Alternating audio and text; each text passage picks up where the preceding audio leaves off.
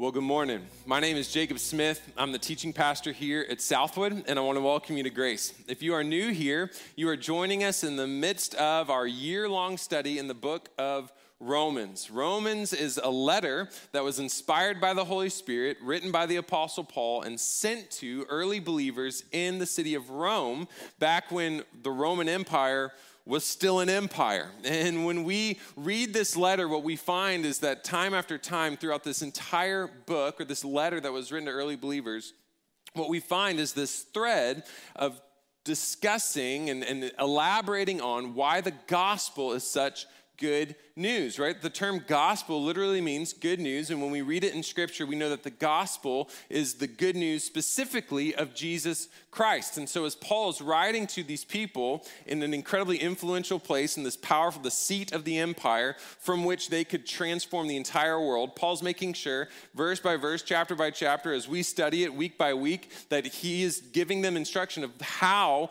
to not only know the gospel, but how to apply the gospel and how to share the gospel with all the world around them. And so, for us today, we still need to understand and then apply and then share this incredible good news of Jesus Christ.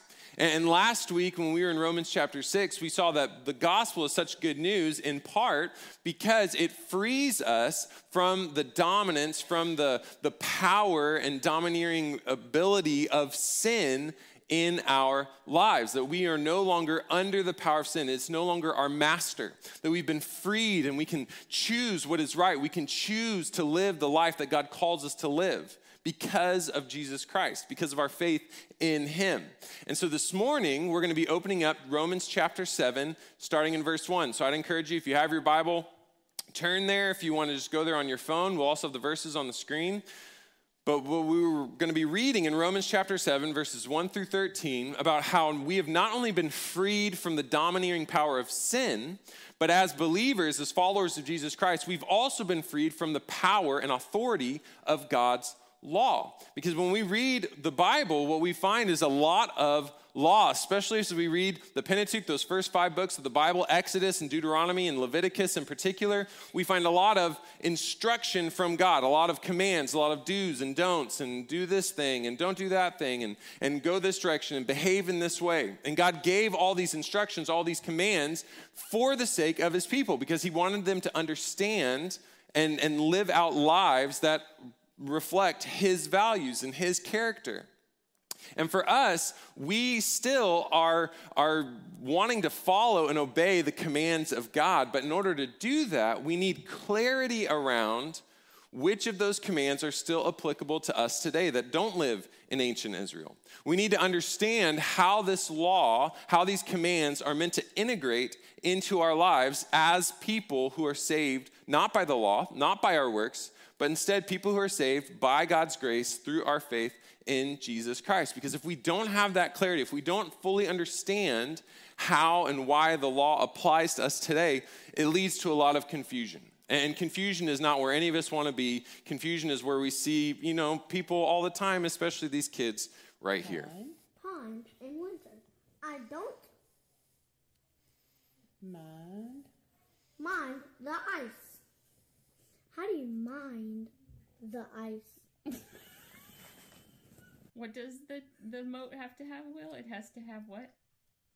It has totals and Henry's brother said and it needs a toppers and budget.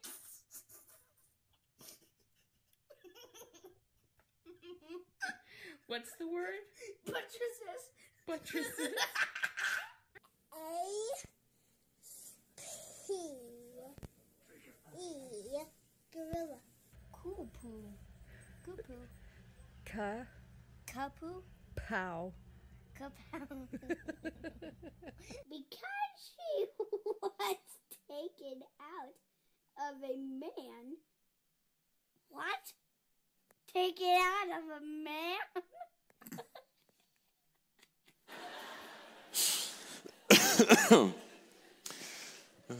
Without clarity, right, the words of God can be really hard. And it's hard for us to not even know what it's saying, but it can be hard for us to then apply that to our lives. And Paul knows this, right? Paul, as he's writing to these early believers in Rome, he knows that what they need is a better understanding. They need greater clarity around how the law applies in their lives, how God's commands affect their day to day living. And what he's going to explain in Romans 7 1 through 13 is that God has transformed through Jesus Christ, God has transformed both the power and the purpose of his law in our lives. That the law is not done away with. It's not that the law is gone. Jesus himself says that I didn't come to abolish the law, but I came to fulfill it. The law still has a purpose, but it's different. It's different from the purpose of the law before Jesus came, before Jesus made a way for us to know our heavenly Father, right? That's that's the beauty of our gospel. Is that we could try to do all the right things all the time, but we will fail. We always fail. And when we err, when we step outside of the will of God, that's sin. And every single one of us are born into sin, right? Paul talks about this in Romans 5 and Romans 1 that we are all born into sin under the wrath of God. And yet, while we were sinners, while we were dead in our trespass, while we were open re- rebels against God, Jesus Christ stepped out of heaven and onto earth to live the perfect life that none of us could live, to fulfill that law perfectly. But then he died a death that he did not deserve, but instead it was a death that we, in fact, deserved. And so he that knew no sin became sin for our sake. He took on the sin of the world and he took it to the grave through the cross. And then on the third day, he rose over sin, over death, proving his power. He, he rose from that grave and he says, You can trust in me. You can now believe that my power and authority is greater than what previously held you captive. You can now call on my name. And if you call on me, you're free from sin, you're free from death, you're free from condemnation. And now, through me, right? Only through me, the one who is the way and the truth and the life, he says, through me, you can have access to your heavenly Father. This is the life that we live. This is the grace that we have received from the Lord. And so, how does the law continue to function in our lives? This is where Paul's spending his time in Romans 7. All right, so if you look with me in verse 1, we're going to see Paul's beginning by addressing the power, the change in the power of the law in our lives. He says this starting in verse 1 Do you not know, brothers and sisters, for I'm speaking to those who know the law? That the law is Lord over a person as long as he lives. Okay, so Paul is being very clear. He says, I'm speaking to fellow believers. He says, You're my brothers and sisters in Christ. That's who I'm addressing. So this isn't meant for the world at large. This isn't meant for people who have not trusted in Christ for the forgiveness of their sins. He says this isn't this isn't their deal. This isn't something that they are working with says, But for those of you that have put your faith in Jesus Christ, for those of you that, even more specifically, says, you, you understand, you've heard, you've been told whether you grew up Jewish or even if you grew up as a Greek, he says, you are aware of how law functions and you're aware of how God has given us a law. He's given us commands. He says, You know these things. He says, And you know that the law of the Lord is over a person as long as he lives, right? That's what you've been taught, that's what you've understood. That, that your relationship to God is dependent upon your obedience to this law. And he gives an illustration. He says, A married woman is bound by law to her husband as long as he lives. But if her husband dies, she's released from that law of marriage. And so Paul is explaining he's not he's not getting into he's not trying to explain uh, marriage and divorce. He's not trying to get into the, all that. He's just giving you an illustration. He says, imagine if someone is married, if this woman's married to a man, she's bound to him by law. But if he dies, then okay, she's released. Obviously, right? Says that's that's a clear release is through the death of that spouse. He says, so then, verse three. So then, if she is joined to another man while her husband is alive, she will be called an adulteress. But if her husband dies, she's free from that law, and, she's, and if she is joined to another man, she's not an adulteress. Again, Paul's not trying to get into biblical grounds or, or methodology for divorce. What he's doing is he's simply using this as an illustration for the believer. It says that if death takes place in that marriage, says then there's a freedom, there's a release that, that comes about. And so he summarizes this in verse 4. He says, So, in the same way, right, my brothers and sisters, you also died to the law through the body of Christ, so that you could be joined to another, to the one who raised you from the dead, to bear fruit to God. Right, so, Paul is just summarizing this illustration. He says, Just as a spouse is released by the death of their spouse to that marriage covenant, to that marriage law, he says, So too, you have died to the law. He's using here the exact same phrase, the exact same terms that he used in chapter 6 when he talks about how we died to sin. That we died to sin through Christ, who was buried and raised as our representative. He says, You were united with Christ in his death and in his resurrection, therefore sin holds no power. Right here, he's saying the exact same thing about the law. He says, You were died, you died with Christ and therefore, through that death, you were released from your previous master or guardian, as he says in other letters. Says you've been released from the law so that you could be joined to another, so that you could be joined to specifically Jesus Christ, the one who is raised from the dead.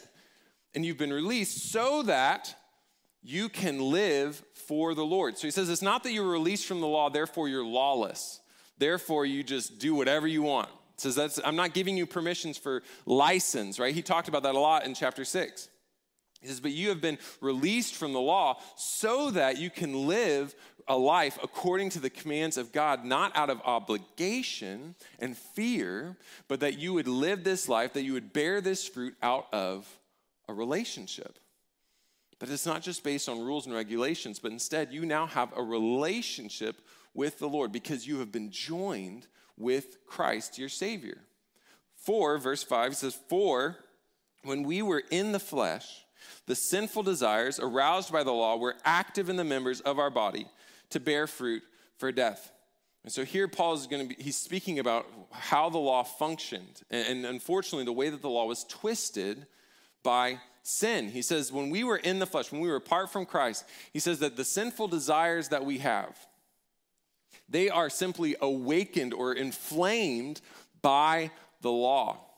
And they're active in us, right? If we're told you shouldn't, you know, go over like, don't touch that wet paint, there's a part of us that's like, I gotta touch that wet paint, right? As soon as we see that sign that says no fishing, you're like, I don't even like fishing, but I think I wanna fish right here for some reason.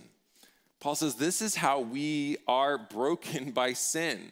And what came of that is simply death, right? We would bear fruit for death. He says, but now in verse 6, now we have been released from the law because we have died to what controlled us, so that we may serve in the new life of the Spirit and not under the old written code. All right, so here Paul is just, he's summarizing what he just said in verses 1 through 5. He says, We have been released, we've been freed, we've been loosed from the law because we died with Christ says, but that death does not, again, give us just license to live however we want to live. It says that's not the purpose, that's not the goal of this freedom. It says the goal, the purpose of this freedom is that we would serve in this new life of the Spirit. This new life of the Spirit, not under the old written code. Says, You have now the law of God, you have the commands of God written on our hearts, right? In the Old Testament times, before Jesus, the commands of God were written on stone tablets. What we're told is that now we have God's command, we have God's will written on our hearts because we are led by God's Spirit the Spirit of God who indwells every believer. He says this is the new life. And this term here, the Greek term for new, it's not just something that's recent. It's not like the most recent, like updated, oh, this is Law 15 Pro. Like, this is not what he's talking about. This new is something that is brand new, something that is fresh, something that is novel. That's the term he's using. So he says that you now, we now may serve in this new, this brand new, original, fresh life.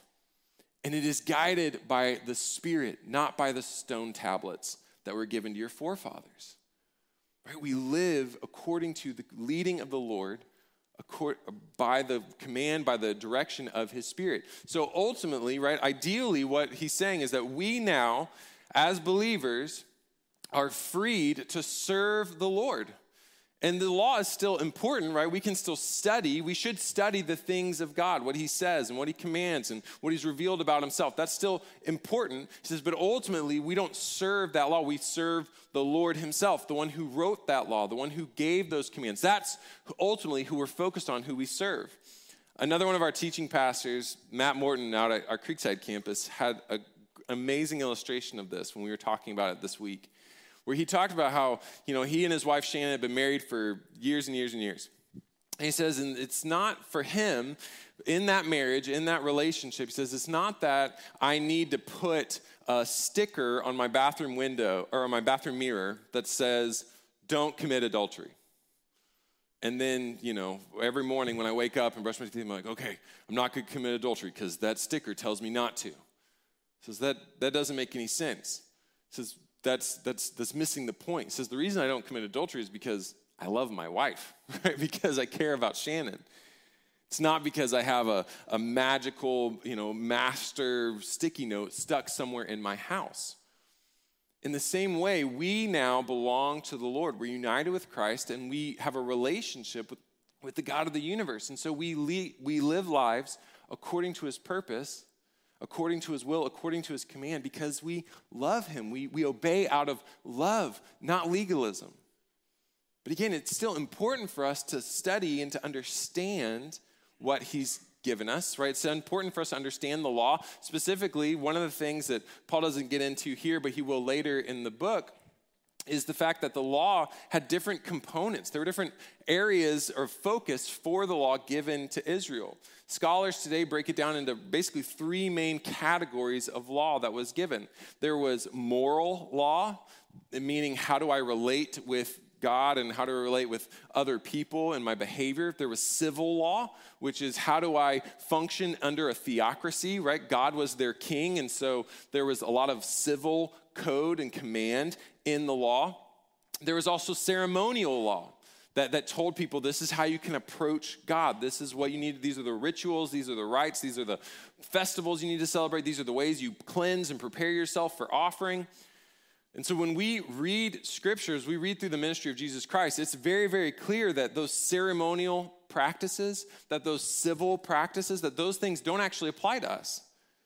Because Jesus Christ came as our new high priest, a greater high priest who's made a way for us to access the throne of God with confidence apart from those old rites and rituals. Right? The ceremonial law is not for us. In the same way, the civil law is not for us. We don't serve, God is not our, our political authority here in this world. He has authority over whatever authorities do exist, but, but we don't live in a theocracy. And so we know very clearly okay, the ceremonial law, that civil law, it's not something that's for us now. But there are parts of that moral law that still ring true. Jesus himself quotes it over and over again. He, he calls back to the moral law, talking, hey, you've heard it said you shouldn't commit adultery. Hey, you've heard it said you shouldn't commit murder. And when Jesus would refer to these old written laws, what he does is he often would tweak them. He would often add to it. He'd say, you know, you shouldn't murder, but also if you hate someone, it's basically the same thing, right? It's the state of your heart that really matters. If you don't commit adultery physically, okay, but if you're lustful in your heart, that's the same thing, right? So again, it's the, it's the state of your heart and your mind. So, elements of that moral law are still very important for us. Paul's going to use one as an example in just a few verses. But what we're told here in Scripture, what we, what we understand as we study the law of God, is that yes, there is still command and direction and wisdom from the Lord to his people that we should still hold close to, that we should study in depth.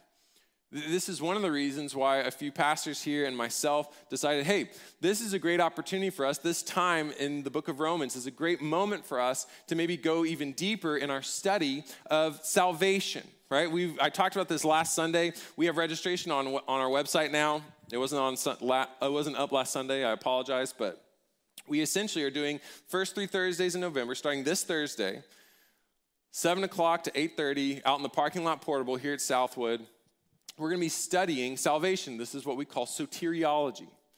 And we're going into detail into greater depth of understanding okay how does salvation work? Election and predestination and sanctification and justification. Like how do these elements play into our lives? What does god's commands what are god's instructions that we should study as we seek to live out this incredible gift of salvation that He's given to us. So I'd encourage you, if this is something that you want to go deeper into, something you'd love to learn about or discuss, join us this Thursday, 7 p.m., right here at Southwood. You can register online, just helps us know how many chairs to set out, uh, but honestly, you can also just show up.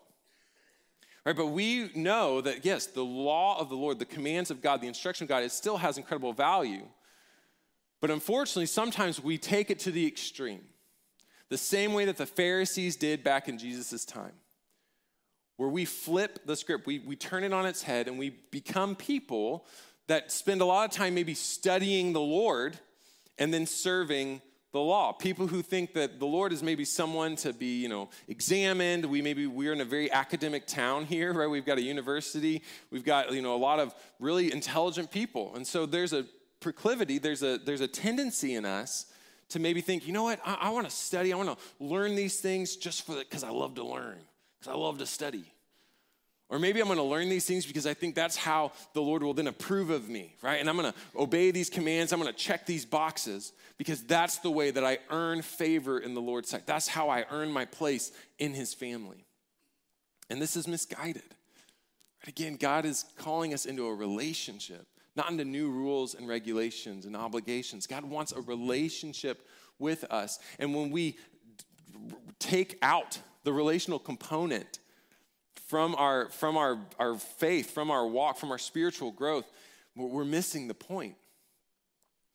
I, I remember this being displayed really clearly uh, in the great work of Jane Austen. Uh, she has a book called Pride and Prejudice. Some of you may be familiar that in this book, in Pride and Prejudice, I grew up with two sisters, so like I'm all about it. And so I, I saw in Pride and Prejudice the, the courtship of Elizabeth and her sister, who also has a name. And then what you see through this book is that Elizabeth, the young firebrand, that she's courted by multiple suitors until eventually she lands with a guy. But, but on her way towards that wonderful relationship with Mr. Darcy, she has a proposal given to her by a guy named Mr. Collins, who is a, yeah, we're already hissing at.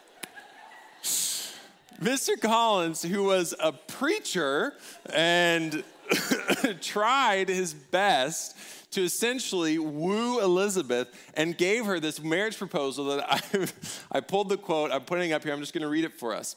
And this is, he's, he's speaking to Elizabeth, he's met her a few times. He says, Almost as soon as I entered the house, I singled you out as the companion of my future life.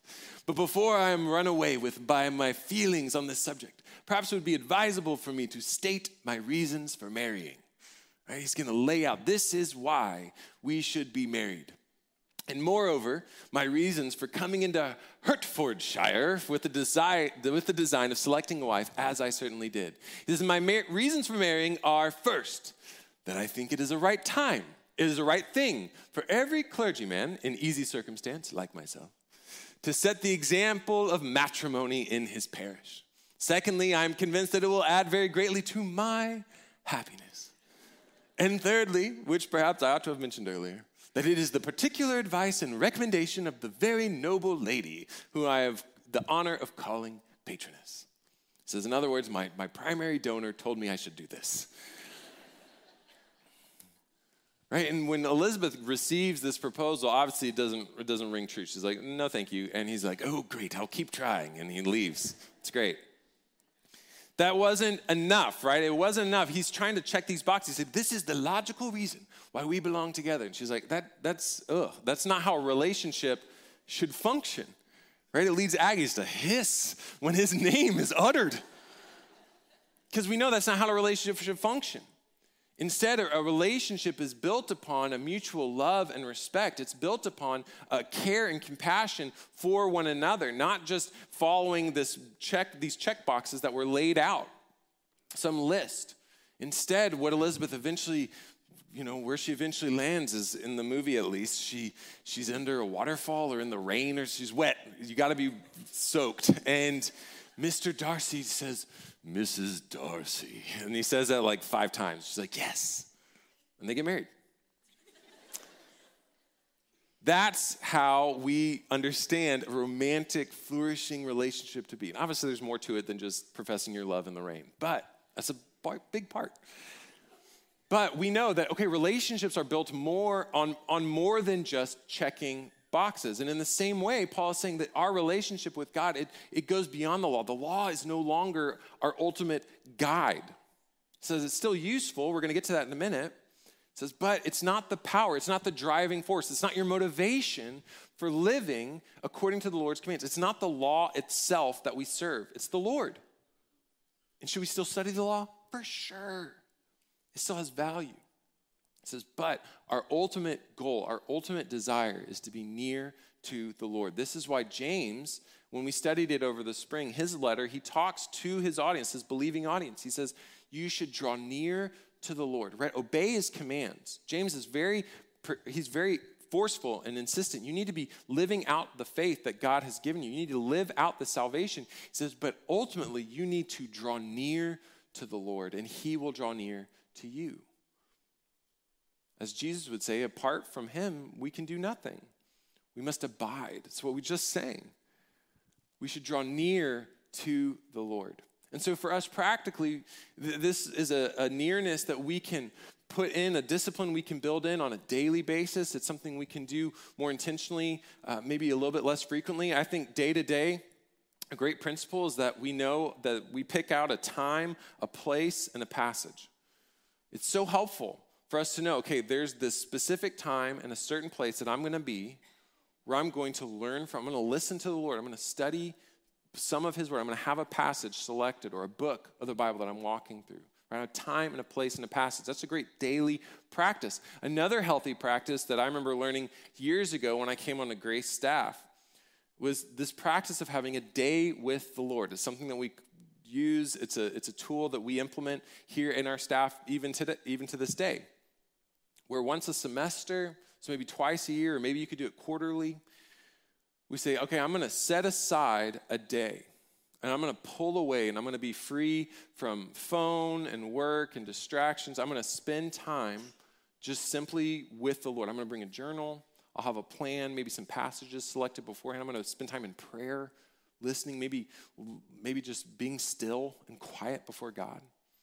But there is incredible power to doing this, to have a habit of pulling away and drawing near to the Lord. Jesus himself would go to the mountaintop, he would pull away from his people so he would be near to his Father. And we need that same practice.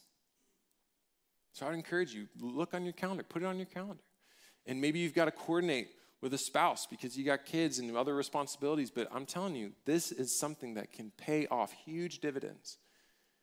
If we say, hey, there's just this one day or maybe half of a day, the next Saturday morning for four hours, I'm just going to pull away my phone is in my car, and I'm just going to sit in this park or I'm going to sit at this other, you know, in a coffee shop, and I'm just going to be still before the Lord. There's so much power to that. It's what God desires. He wants us to spend time with Him in relationship. Paul says this is the power of relationship that has now supplanted, has now come over the power of the law. We're under the law of Christ, not, not the law of Moses. And he's going to finish out the, this passage, starting in verse 7, speaking about then, what is the law still, in, still doing, right? Because there is still purpose for the law in our lives. He says this He says, What shall we say then? Is the law sin? Right? He's used the same language saying you died to sin and now you've died to the law. So he's like, are, Am I putting the same, are they in the same bucket? Are they the exact same thing? Certainly, I would, or absolutely not. Certainly, I would not have known sin except through the law. He says the, one of the ways that the law still functions of, or serves an incredible purpose, an important purpose in our lives, is that it reveals sin. I wouldn't know some things were against the command or against the, the desires and will of God if He didn't give me the law, if He didn't show me, you know, what is good and what is bad. He says, I, and I need that. Right? Indeed, I would not have known, right? He's using an example. I would not have known what it means to desire something belonging to someone else if the law had not said, do not covet. So Paul's pulling the 10th commandment of the 10 commandments, this, this commandment that is really distinct from the rest because it's entire a lot of them are how you relate to god how you relate to people so, but the 10th commandment do not covet is, is entirely internal right and i think he uses it because it's probably one of the hardest ones to obey It- because it's this battle that wages war inside of us, eh, every single one of us, all the time. That we will, we desire to have what we don't have. We desire to have what someone else has obtained. He says, and I wouldn't have been able to name that. He says, I wouldn't have been able to identify that as contrary to the Lord's will if the law hadn't revealed that for me. Do not covet. But sin, verse 8, seizing the opportunity through the commandment, produced in me all kinds of wrong desires. For apart from the law, sin is dead, right? This is kind of going back to that point. It says, sin through this commandment then arouses, it, it, it, inflames these wrong desires in me. It takes what is good and it twists it in my heart and mind. And all of a sudden, I, I want to rebel, right? I want to touch that wet paint. I want to go fishing in that spot. I want to disobey the command that's given to me. It says, and, and what happens, he says, this is a way that sin has twisted the law because apart from the law, sin is dead. He doesn't mean sin doesn't exist. The term, the Greek term here is, is simply that it is, is dormant. It's, it's lying in wait. Right? So he says, so there is an element of sin that really comes alive. It comes awake because God has shown us that it is, in fact, sin. And so he says in verse 9, that I was once alive apart from the law, but with the coming of the commandment, sin became alive, and I died. So I found that the very commandment that was intended to bring life brought death. So Paul is just, again, he's explaining how the law still functions in our life. He says that I had maybe ignorance at one point where I didn't understand all of the law. I didn't understand God's will and desire for my life.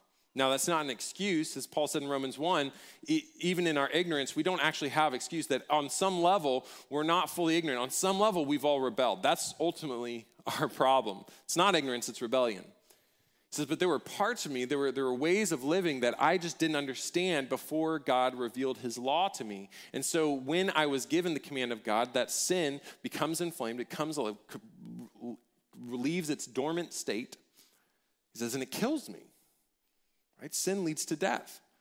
And so the very commandment that was intended to bring life, right? Because ideally, if we all perfectly obeyed the law given to ancient Israel, it would bring incredible blessing and joy. But the problem is that we can't do that. None of us can. Only Jesus Christ could do that. Only He could fulfill the law. And so, because of that, because of our failure to keep the law, it led us into death. So he kind of restates this by saying that for sin, seizing the opportunity through the commandment, deceived me, and through it I died. So then, the law is holy, and the commandment is holy, righteous, and good. He says the law is not bad, it's not evil. It is still holy, meaning set apart. It is still righteous, it is still good. He says, but this is the, the terribleness of sin, that it could take what was so good and twist it into a means for our own destruction. And so in verse 13, he summarizes really the whole first 12 verses and says, Did that which is good then become death in me? To me? Absolutely not.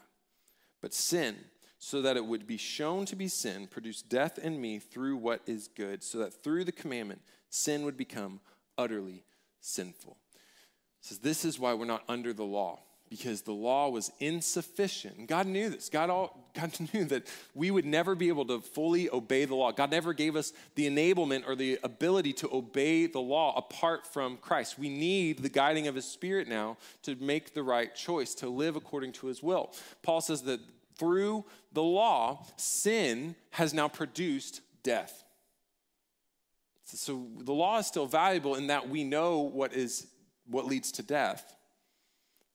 He says, but, but we can't serve the law. We can't go after the law in and of itself because we'll just continually fail. We'll continually die. He says, therefore, we now recognize that sin has twisted the law. We need another way, right? We need another path because the law, what it does still now, and this is valuable, reveals sin. It reveals rebellion in our lives. I remember when I was in college, uh, I woke up sophomore, junior year, and man, I just had like this weird stiffness, like soreness in my back.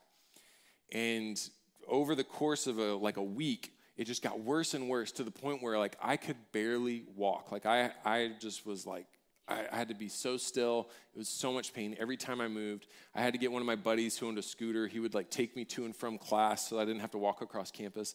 Thank you, Tim. Uh, he's not dead, um, but he. I don't know why I did that.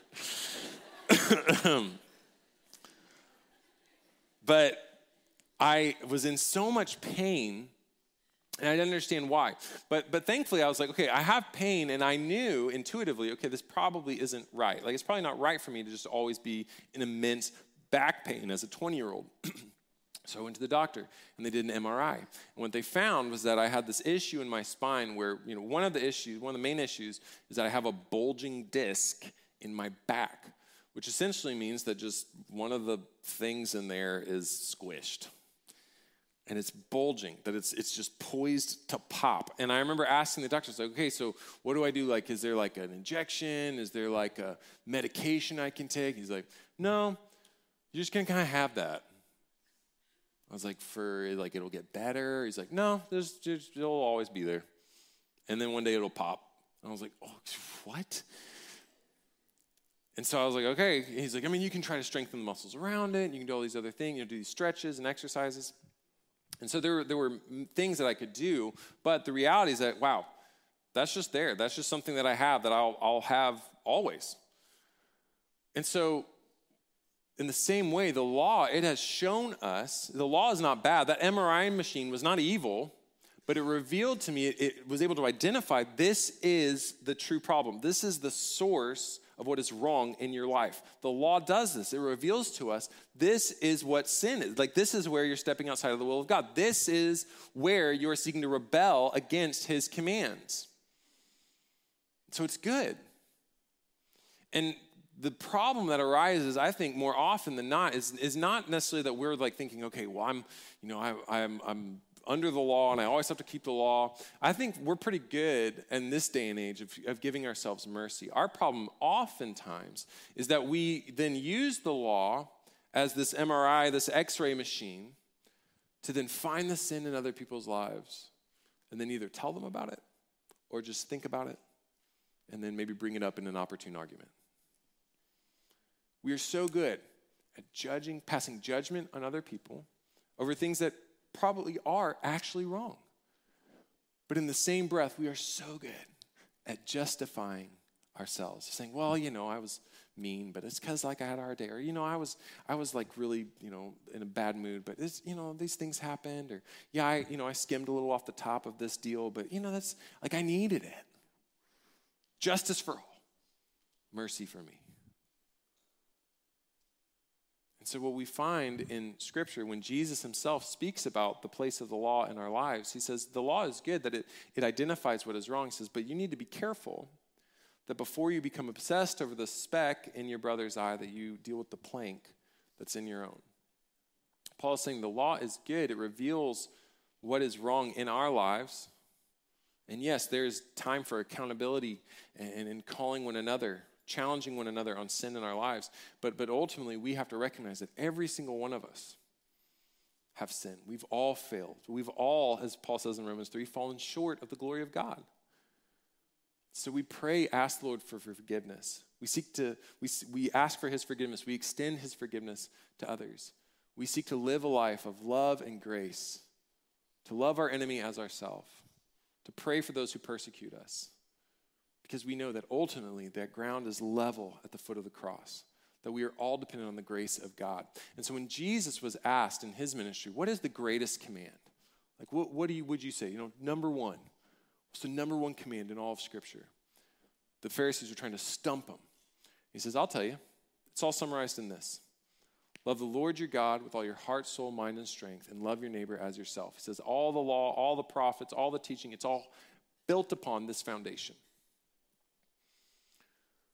And so, my hope, my encouragement for us is that as we continue in relationship with God, that we wouldn't find ourselves bound by these rules and regulations, that we wouldn't think, gosh, I've got to check all these boxes for the Lord to really love me, for the Lord to really approve of me. No, if I've put my faith in Christ, I'm adopted into his family, I'm his son, I'm his daughter, and nothing will change that. Paul's going to get to that in Romans 8, next chapter.